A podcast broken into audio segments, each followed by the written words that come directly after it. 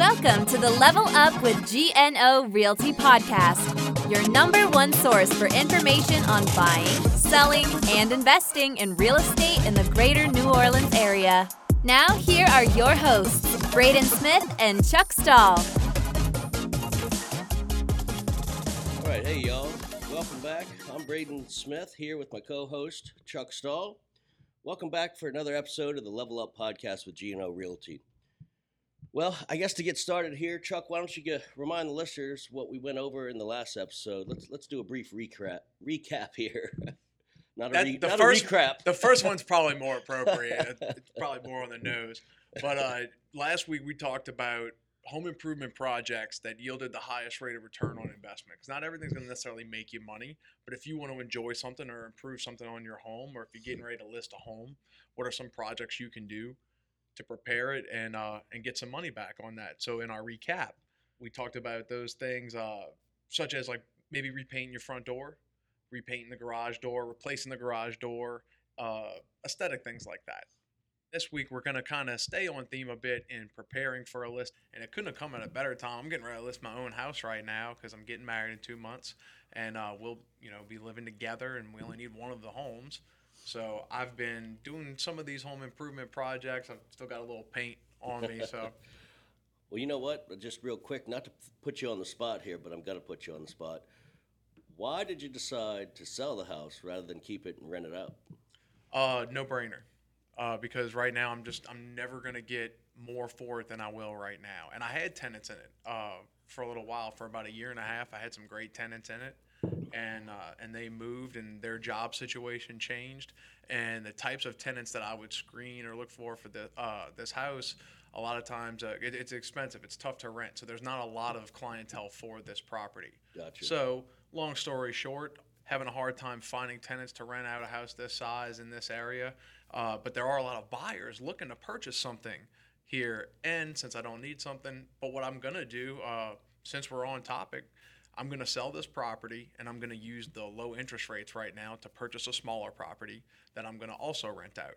And while I'm going to use the tenant rent to basically pay off that mortgage throughout the life of owning that property. And we could talk about that strategy on a different episode. I was gonna say that could be the next episode's topic right might there. have stumbled upon something. But you know, that's kind of finding a way to make real estate work for me. Things I've learned since becoming uh, on board here at GNO Realty, and and saying, you know, people say it all the time. Hey, real estate agents, if it's such a great market right now, why don't you sell your house? Um, I know David did, you know, um, and I'm, I'm getting ready to put my money where my mouth is and sell mine. Yep, yep. Yeah, I came real close to. Uh, I was kind of teetering on the line about selling one of the rental properties I have because I know I could.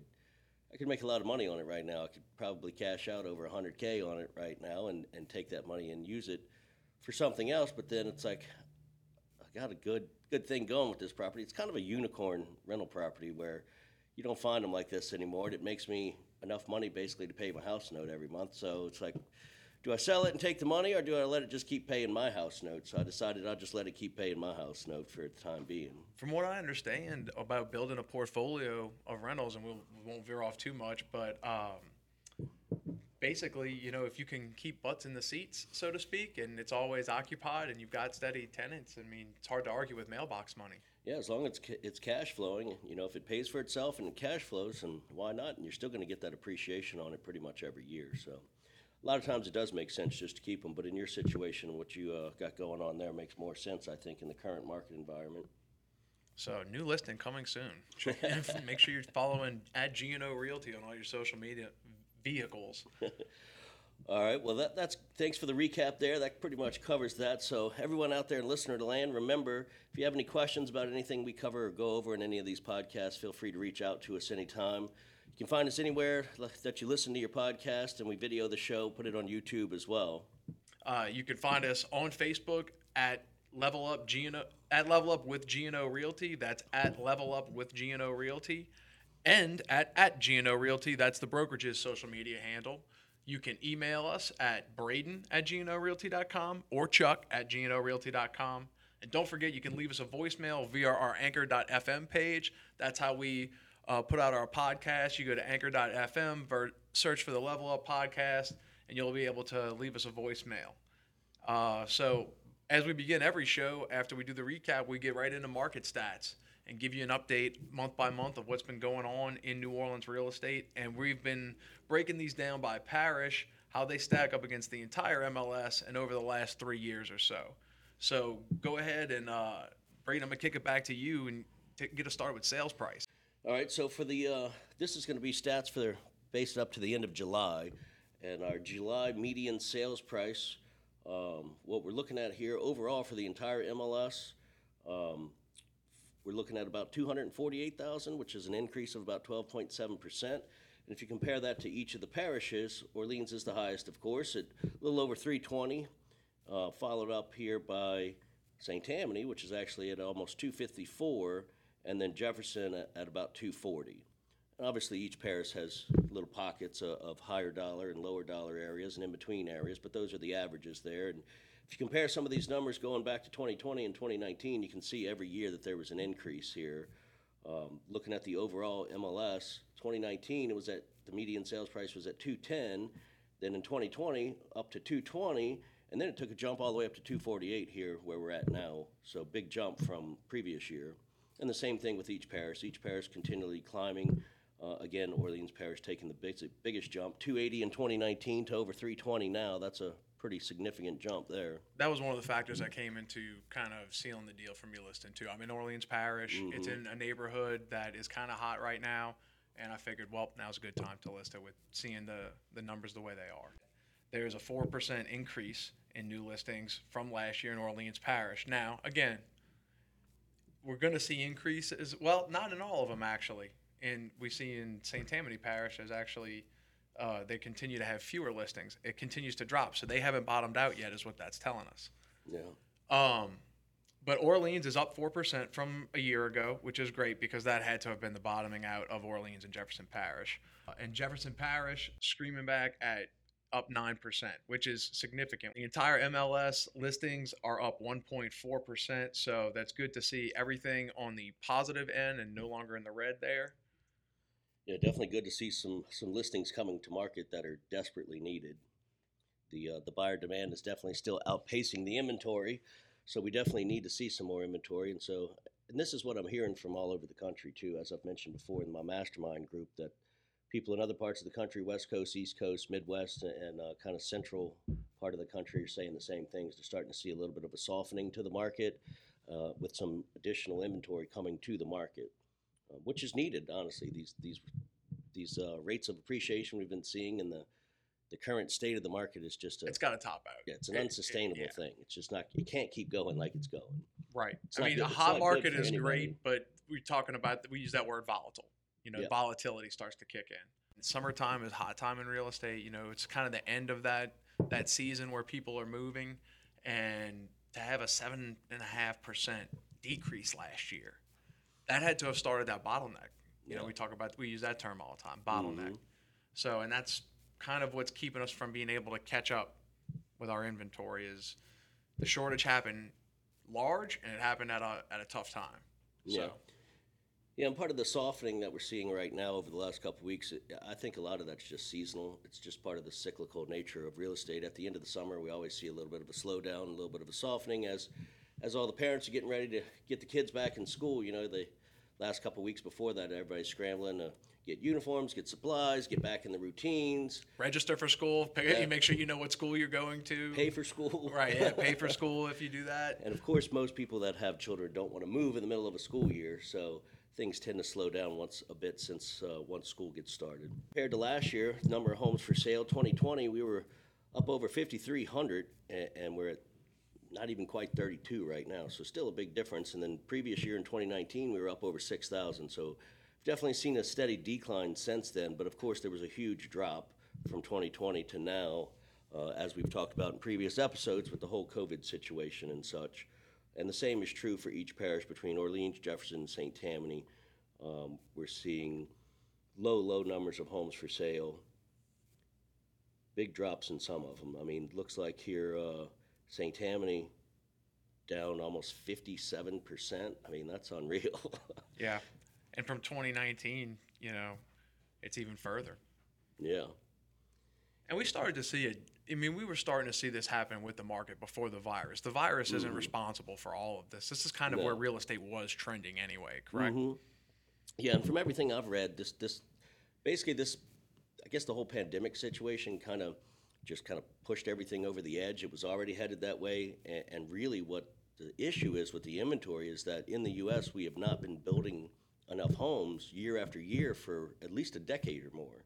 Uh, we just not have we just haven't been producing enough homes, and that could be a whole different episode in itself too, as why that's happening. But a lot of it has to do just with increased regulation. Um, as I mentioned in- in my mastermind group, some of these guys that build on the West Coast, the cost of the permits is insane. Just to, to permit things is in the tens of thousands of dollars, and those costs just keep going up and up. And if you keep making the builders pay more and more for land, for permits, for all these other things, then they have to build more and more expensive houses. And then everybody wants to scream and yell that there's no affordable housing out there. Well, I wonder why. Right, exactly. you know? you, pri- you price yourself out the market. Let's jump here. Uh, So- go ahead with the days on market. Days on market. This is another number that continues to plummet. We're looking at the entire MLS is down 57.6% days on market, down to two weeks, 14 days. And that's the average for the entire MLS. Every time we look at this thing, it seems like it's lower and lower. It's lower and lower. If you're in Jefferson Parish, nine days, a little over a week, and you could possibly sell a property. That is down uh, almost 70% from 2019, which is crazy. Um, you know, it's still going to take you a little while in St. Tammany Parish, uh, but not as. It's going to take you 13 days now. Right. it's down 68.3%. Um, and, and I've seen that because I, I was just working on the North Shore uh, about a month ago. We closed on a property up there, and as fast as they can list them, they're flying.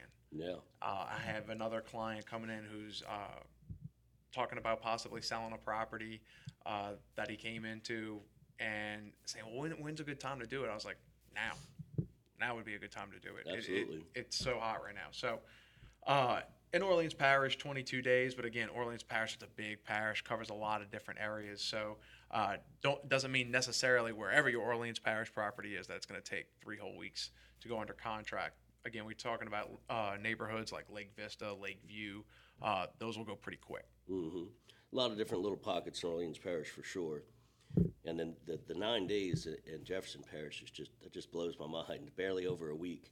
I mean, what does that tell you? If you're looking to buy a house, you better have all your ducks in a row and be ready to pounce on a listing as soon as it hits the market because somebody else is going to beat you to it if you don't. And Jefferson Parish covers a large area too. We're talking about both sides of East the Bank river. and West Bank, yeah. it, it, it's a very large parish. So, uh, tell us about the month supply. Well, again, I guess this is kind of the same trend as far as the days on market. Every time we look at this thing, it gets lower and lower. Overall, for the entire MLS, we're down to 2.1 months of supply, which is down over 47%, 47.5%. Uh, looking at the, the three different parishes, parishes here, only got one and a half months of supply in St. Tammany. Have you ever seen anything go below one? No, actually, I haven't. Not here anyway, no. And then 1.6 in Jefferson, and then again, Orleans is trending a little higher at 3.4, but uh, as we said earlier, I think it's just because it's such a, a large area with so many diverse neighborhoods that there's just going to be a lot of fluctuation there. I'm sure if you honed in on certain areas, it's going to be far lower than that. When I was running CMAs, I'm noticing that people are swinging for the fences and doing that high pricing strategy. And those are the ones that are sitting. Yeah. And what's crazy is I clicked on a few of them that sold at higher prices per square foot. And wouldn't you believe it, they were actually listed about $50,000 less than what they went for. Yeah. And so, I mean, we talked about that pricing strategy, you know, free real estate advice right here on the podcast. And it seems to be getting people onto the property to see it is really good for driving the price up as opposed to listing it high hmm and possibly letting it sit for a long time. Yeah, in, in my opinion, I think any market, it's super important to price the listing correctly from the start. Um, but even more so in the current market, because if you price it right, right at market value or right around market value, you're just going to get a bunch of showings on it. You're going to get multiple offers on it. It's going to drive the price up. Where if you do that, where that other strategy where you price real high, see what you can get if you're trying to kind of push the envelope with the market, that can backfire on you a lot of times, and it seems to be the case with some of these, and that may by may be why these uh, numbers are a bit higher in Orleans Parish. It seems like maybe there's uh, some people out there just pushing it a little too far. I when I just and it could just be an anecdotal thing, but that's kind of what I noticed when I ran that CMA was seeing that the higher prices per square foot were actually listed lower, and they went with that strategy, and it worked out well for them. Mm-hmm. Yeah, and just to reiterate, I think we've talked about this before. This 2.1 months of supply overall in the greater New Orleans area is super, super low, and we haven't seen these low levels of supply since post Katrina. I think we're, we're either right at or even right under where it was post Katrina when there was just, you know, a ton of damaged homes think out we're there. under. So, Believe it or not, I think we're under. I think so too. So we're definitely kind of in uh, uncharted waters here. Well, how are we looking on the uh, percent of list price? Again, pretty great if you're in St. Tammany Parish because you are getting what you're asking for at 100%. Uh, following behind that, you have uh, Jefferson Parish at 99.2%, Orleans at 98.5%, with the entire MLS at 99.7%. 99.7 entire MLS Yeah. everywhere. Not much wiggle room out there on your on your list prices. Now, of course, there's going to be some listings out there that are priced too high, but that's where your realtor comes into play. You need to, if you be working with a good buyer's agent that can look at those comparable sales for you and tell you whether or not that listing is priced appropriately or not. But then again, if you really want the house, right now people are going all out to try to get the house they want. I think, and I mean, we could go into motivations of why things are priced higher. I mean, hey, we all like money. Like the more, the merrier when we're talking about selling a property. But I think sometimes people think that their needs and motivations affect the price or the market value, I should say, as opposed to the price. And you know, we've talked about that before when when talking about selling a home. Uh, but you know, what do these numbers mean? How does this compare over the years? Well, the percentage of list price has continued to go up. It's gone up almost two percent, two whole percentage points in the entire MLS over the last two years. So, and that's significant when we're talking about, I mean, percentage points on hundreds of thousands of dollars or perhaps millions of dollars. Uh, you know, these things matter. It's really, really important when we when we talk about this percentage list price statistic is know when you are pushing it. So when you're looking at comparables and saying that these things are selling for these prices, don't get those dollar signs in your head and start pushing it. Because remember, take your agent's advice and price accordingly. I'm probably rambling too Yeah. long about that, but if, if you're the highest price listing in the neighborhood, you're probably going to have trouble selling. you're gonna you're gonna and you're gonna get picked apart. You want to talk about being criticized on the Mm-hmm. Oh, internet? yeah. That's a great way to do it. Yeah, for sure. So let's jump into price per foot real here, and uh, then we'll go through the shows per listing, and that'll wrap up the market stats here. But looking at the price per foot, again, same trends that we're seeing, keeps climbing higher and higher. Overall, for the whole MLS right now, we're at about 137 a foot. That's the median price per foot. Uh, that's up 10.5% from the previous year, and up uh, what 15 or so percent from 2019. So that's a pretty significant increase there as well. Two years. Yeah, big big difference. Uh, Ta- St. Tammany, about 133 a foot. That's up eight percent uh, from last year. Up almost 12 percent in the last two years. Jefferson Parish at 144 foot, up almost 12 percent just in one year, and it looks like almost 20 percent in two years, uh, which I saw personally with my house. I think I told you I had a I reno- fully renovated my house a little over two years ago, and then had a recent appraisal, and it jumped up uh, about fifty dollars a foot, which I thought was crazy, but apparently that's what's going on. That's that's what the numbers are saying right now. And like you're saying, hey, a twenty percent increase in two years. If you have a home in Jefferson Parish right now, and you've been thinking about moving. oh yeah, now's the time to sell. Yeah. you're definitely going to get top dollar right now. And then Orleans Parish is up over two hundred a foot at two oh five a foot, and again. That's kind of crazy too, thinking about, like we were saying earlier, that Orleans Parish is so big with so many different neighborhoods that the median is over 200 a foot. That's kind of interesting to think about. And that's uh, about 10% in the last year and about 15% in the last two years increase. I'm gonna say thank you, Garden District and Uptown, driving those prices up. Um, so last stat here shows per listing. Uh, you can see a 41% increase in the last year. Uh, five five and a half shows until under contract. Uh, the biggest increase was in St. Tammany Parish. They're up 64.1% to 6.4 shows per listing. So a lot of this, uh, this can be a tricky stat because it doesn't necessarily tell you a whole lot. Because it could be something has a lot of showings and doesn't go under contract, or maybe it takes a while to go under contract.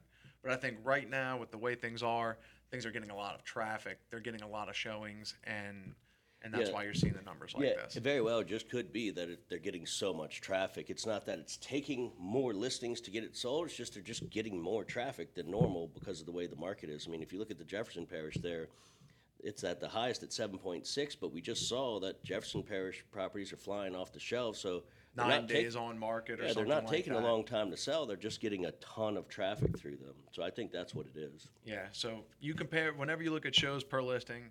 Also, take a look at days on market, give you an idea of really what's going on, and uh, let you know you're going to have possibly a, a crowd. You know, be ready for a small parade going through your home, and that's a good thing. Getting ready for that parade. Yeah, when you're looking at these market stats, you really got to look at all of them and then kind of step back and, and kind of look at the, the big picture. What does the big picture tell you? Because if you hone in on just one of these stats or the other, it's not going to tell you what's really going on, and, and it can be misleading. You, we could absolutely cherry pick stats to tell a story we wanted to tell. You know, um, by picking which stats to show. These are actually all the main ones off of the uh, the MLS page. So. All right. Well, that about does it for the market info. I mean, it basically looks like the market's really holding strong, even though, as we said, we're seeing a little bit of a softening here with a little bit more inventory coming to market. And I think that's what you said you're, you're seeing out there in the field. So we are seeing a bit of a softening in the market, and uh, one of the things that I was reading about the other day, I was checking out an article from uh, KeepingCurrentMatters.com. Great resource for real estate agents or real estate investors. Uh, Keeping Current Matters, uh, KeepingCurrentMatters.com, and uh, this is talking about mortgage rates increasing and how possibly trying to wait out this market right now is going. to They say it could cost you a small fortune, and they said by 2020 they're expecting percentages. Uh, they're expecting interest rates to be at. Freddie Mac is predicting three and a half percent. Fannie Mae is predicting three and a half percent. NAR is predicting three and a half percent, and the Mortgage Bankers Association is predicting 3.9 percent And that's by next year they're talking about? by 2022 Okay. by 2022.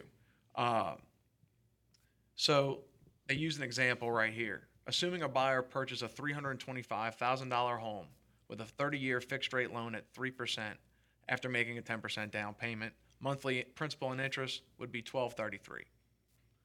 They take the same home and one year from now could be 350 and $25. The mortgage rate could be 3.6% based on like forecasts and stuff.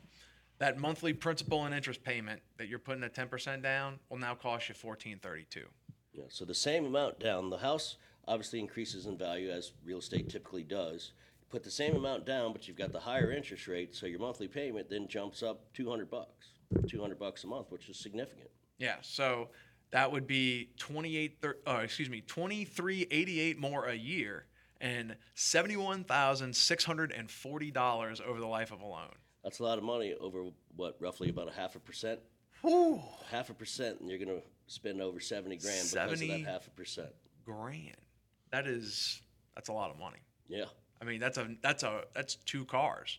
Um, maybe waiting out this market isn't the best strategy, and I know what you're saying. Oh yeah, these two real estate agents they want me to participate in real estate. Well, yeah, but I've got good reasons, and we have all this homework that we've done explaining why it could help you out. So Yeah, I mean, the interest rates are, are still super low.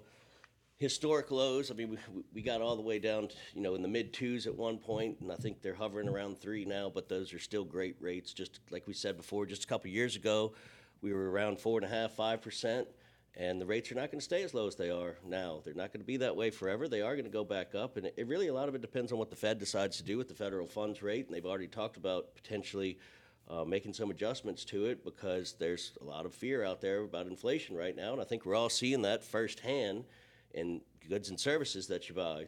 You know, I know when I go to the grocery store lately, it feels like I don't get much of anything, and it's a hundred bucks. you yeah, know? it's always a hundred bucks. It seems like no matter what you get at the grocery right. store, And you I start feel counting like, up again. yeah, and I feel like just not long ago, a year, a year and a half ago or something, that same amount of stuff was fifty or sixty bucks. You know, so everything is definitely costing more, and we are experiencing some pretty significant inflation in the U.S. right now. And if they can't get that in check, then the Fed's going to have to make some adjustments. And if they raise the federal funds rate, it correlates to the mortgage rates, and we will see the mortgage rates increase. But at the same time, we all know they want to keep the mortgage rates low because they know real estate's a big driver of the economy, and so they want to keep that moving forward and trucking ahead. So it's kind of anybody's guess, but seems like most of the uh, the stats out there and the the experts are saying that that rates are going to hold low, but they may tick up a little bit here into next year. But that half a percent can make a big difference in your. Pay. I think payment. that's the part that, that misleads people. They're like, it's a it's a it's a part of a percentage. How can that affect me so much?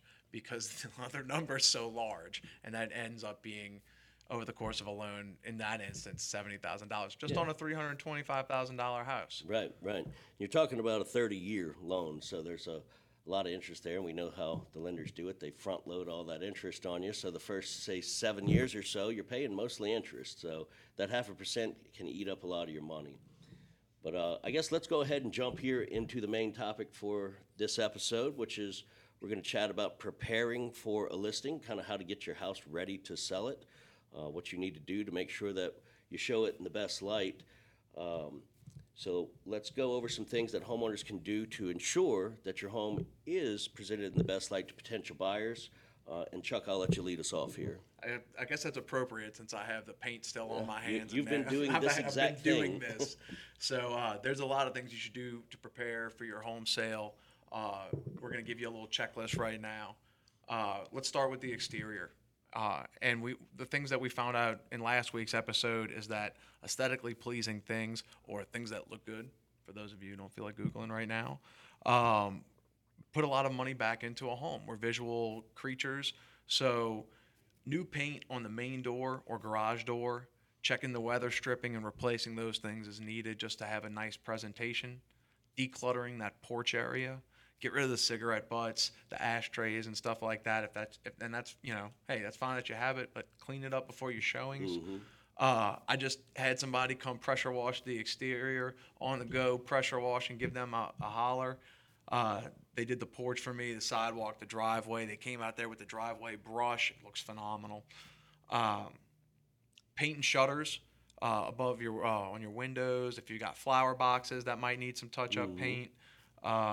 You don't want to have anything peeling, no exposed wood, and if you do have exposed wood, some of these things might not pass inspection for FHA and v- VA loans. Yeah, yeah. All, all loans have condition requirements, and the FHA and the VA loans are a little bit stricter with their condition requirements, and that's one of the things that gets flagged all the time is any kind of peeling paint or exposed wood, and it could be on your soffit, your fascia, your window trim, your window sills, you know, just anywhere on the exterior.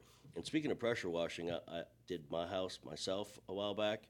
And I got about halfway into it, and I was like, "This sucks. Like, why didn't I just pay somebody to do this?" I borrowed a pressure washer from my dad, brought it to my house, got all the way there, and I had run it to um, my friend who, who runs this company. Uh, he also trains at the same gym that I train at. And uh, he's like, hey, just letting you know, I'm doing pressure wash. And I was like, you know what? Serendipity. I need a pressure washing person. Yeah, it's not that difficult to do. It just takes a it just takes a long time. That's what happened to me. I was like, oh yeah, I can knock this out real quick, and then I'm like, it just it's slow going process to really it's do it right. Hot outside right yeah, now, Brady. it's definitely really hot, right now for sure. So again, with the exterior, continuing with that, uh, windows, kind of going along with the same thing about the paint. You want to make sure they're all nice and caulked up. Those are things that get flagged on inspections all the time. Making sure the windows are clean, both inside and out. Uh, and a lot of times with the double pane windows, you'll get them fogged up because there's a seal broken. There's not really much you can do about that. There are some companies that, that can do a repair on those, but I, I know everybody I've ever talked to, contractors and window suppliers and, and such, say once that seal's broke, it's really hard to get it right again. Uh, a lot of times it's just easier to change the window. Um, and then, also, of course, you want to check for any water or pest intrusion points that should be sealed up as well.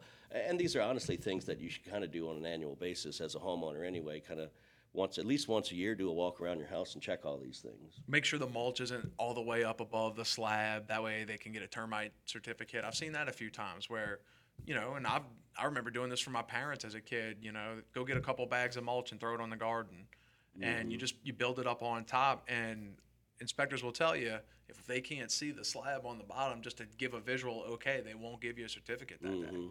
So, um, talk about lawn and landscaping, and man, I, I tell you what, uh, th- this is another one that's huge. Uh, checking for bald spots in the grass, patch with squares of grass where you can. Um, And you kind of need to know what kind of grass you have for that too. yeah, So, yeah, yeah. You can't be crossbreeding grass right now. well, like St. Augustine, you can't. It doesn't make seeds, so you can't seed that. But a lot of other grasses, you can just spread some seeds out in those bald spots. Yeah. Um, so if you don't know what your grass is, then you're gonna have to reach out to probably a landscape company, or actually they have some apps on your phone now that are like plant identifier on- And, apps. you, and it actually can tell the difference in what Leaves. blades of Yeah. grass you have. I have seen that. Mm-hmm. Um, so yeah, looking for that. There, there could be areas that need to be evened out, possibly with more soil, and you're gonna need time. You're gonna need time for the grass to grow through that soil.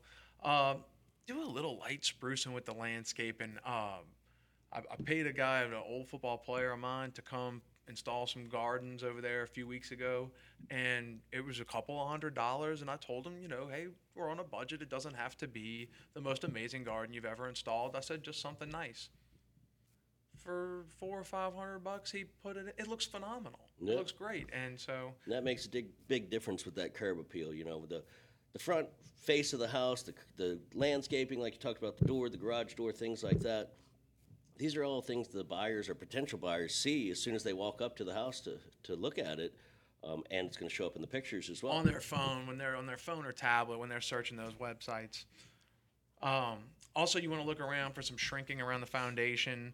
Uh, talk to a shoring expert of course because you don't want to start doing a repair for something that you don't know necessarily what you're doing especially when you're talking about maybe getting a big thing of sand dropped off at your house river sand and putting under there.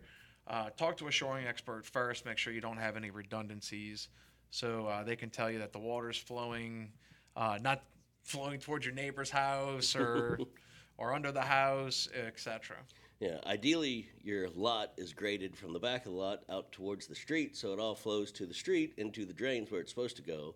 so it can get to the Mardi Gras beads that are clogging the drains. Um, and then another thing on the exterior is the roof.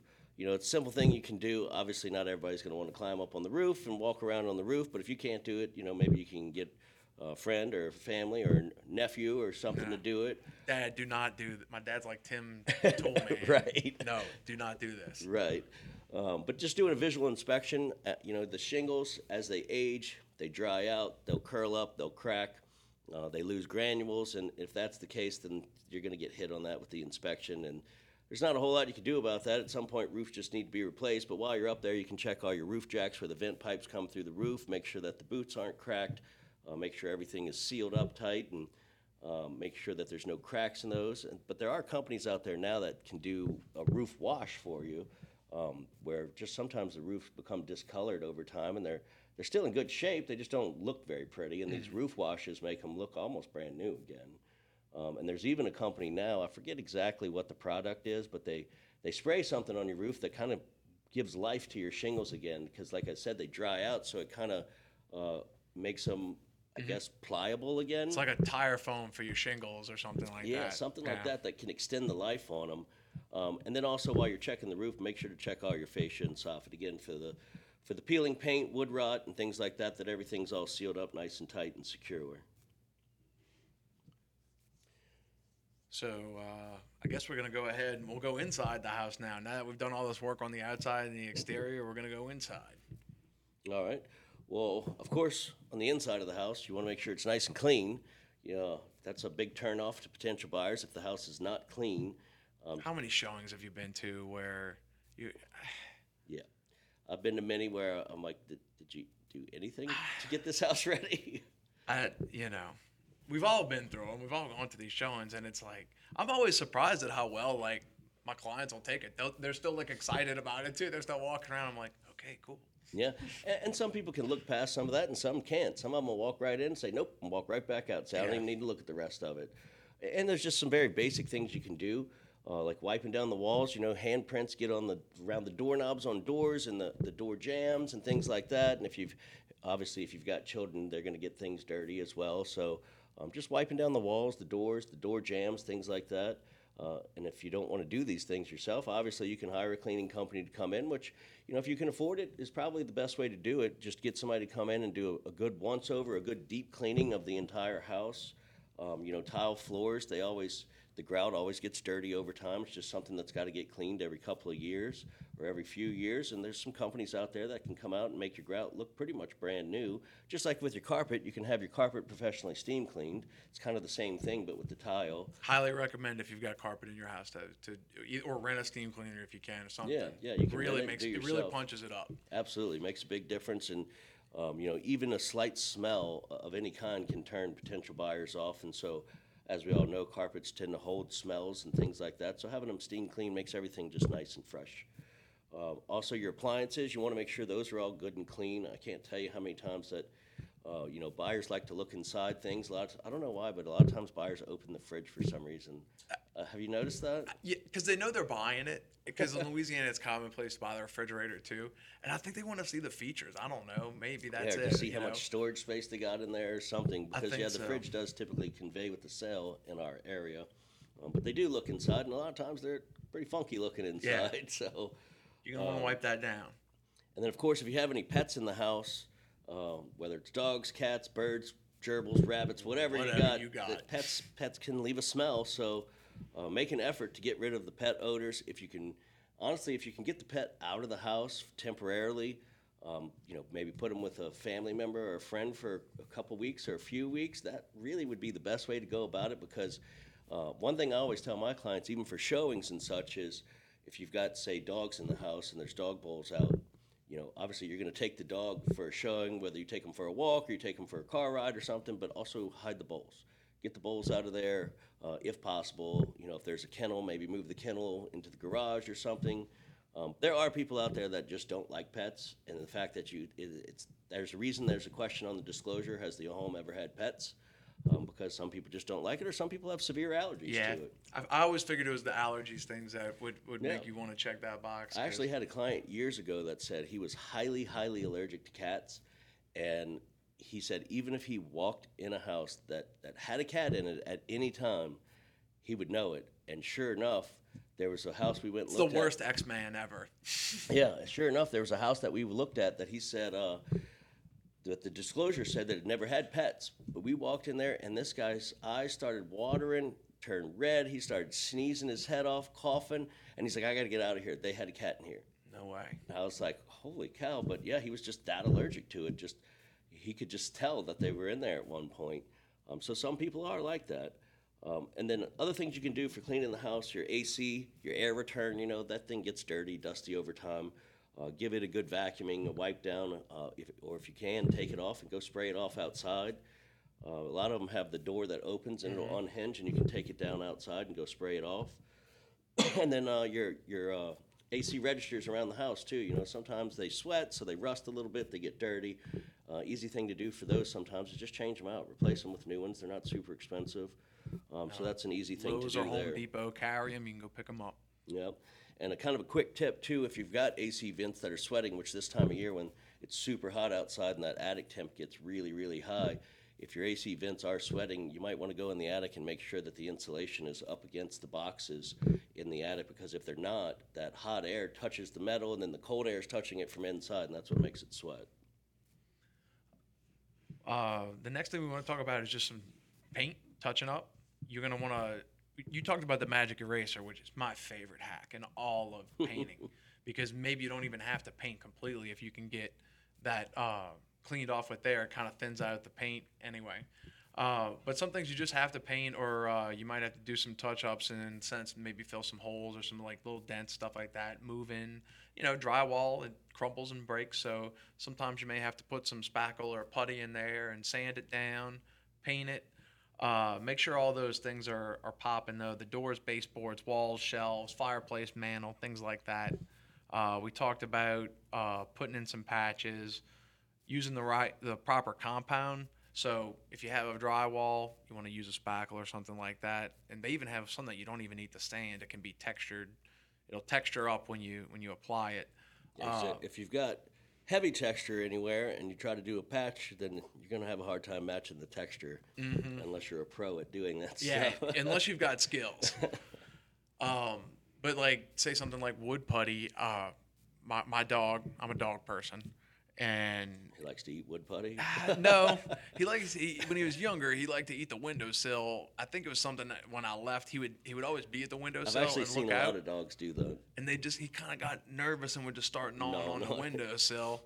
And uh, luckily, he's grown out of that. But I took some wood putty, sanded it down. It's not perfect, but it's a lot better than it looked before. Yeah, and you know Bondo that they use on cars to uh, smooth out dents. You know they'll pop out dents as much as possible, but sometimes they can't get them right.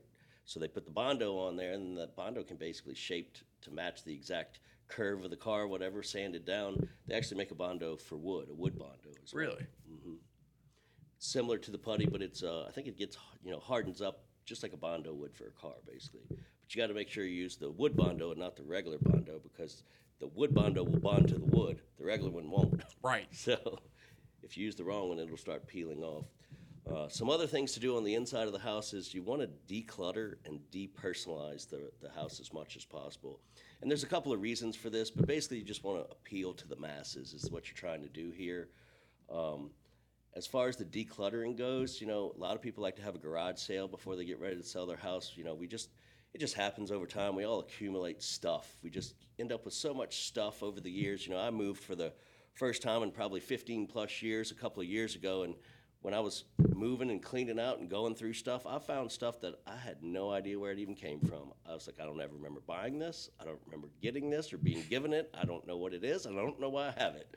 So. It's gotta go. Um, but if you do the garage sale, you know, and you and you wanted to pay for a professional cleaner, do the garage sale. Use the funds you make from the garage sale to pay the, for the deep clean. Kind of kill two birds with one stone there.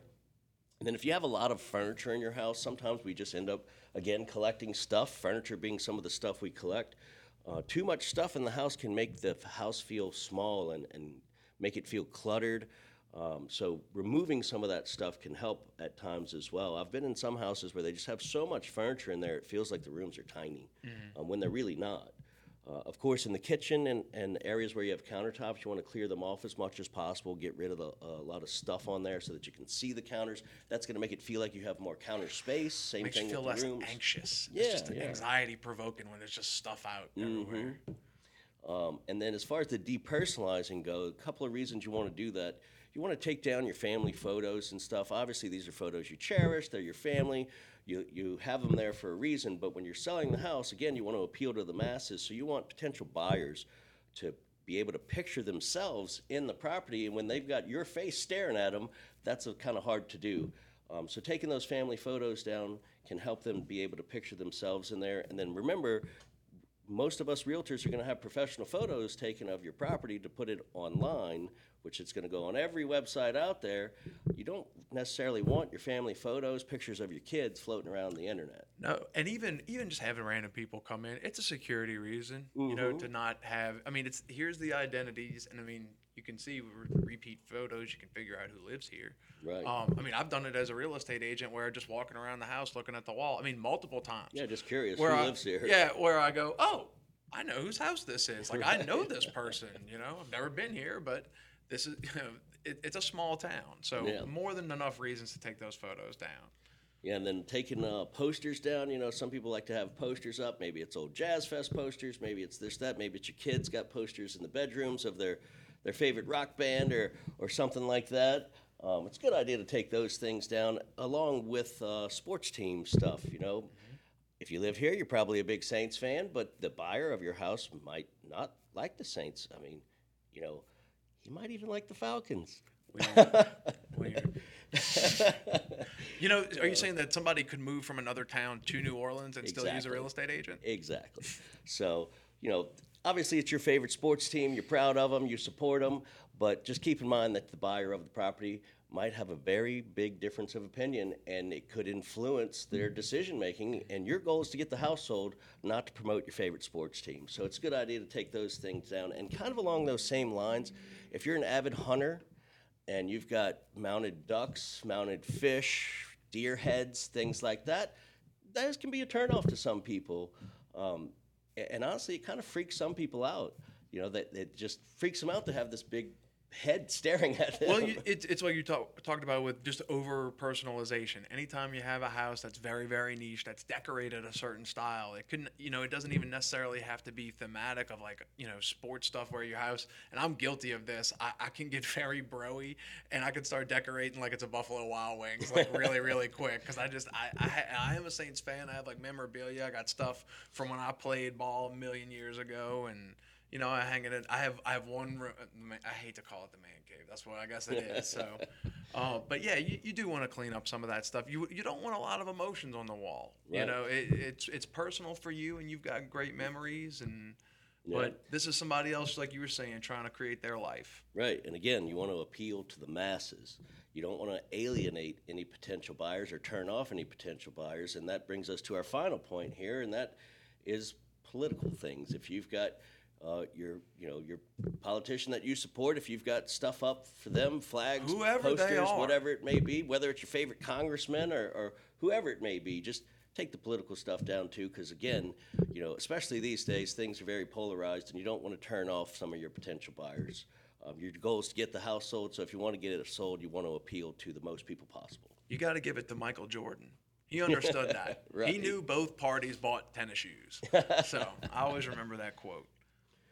Well, that about covers uh, everything for today as far as prepping your house for sale. Um, that was some really great information we went through. Hopefully, you guys found some value out of that and found some of that information useful.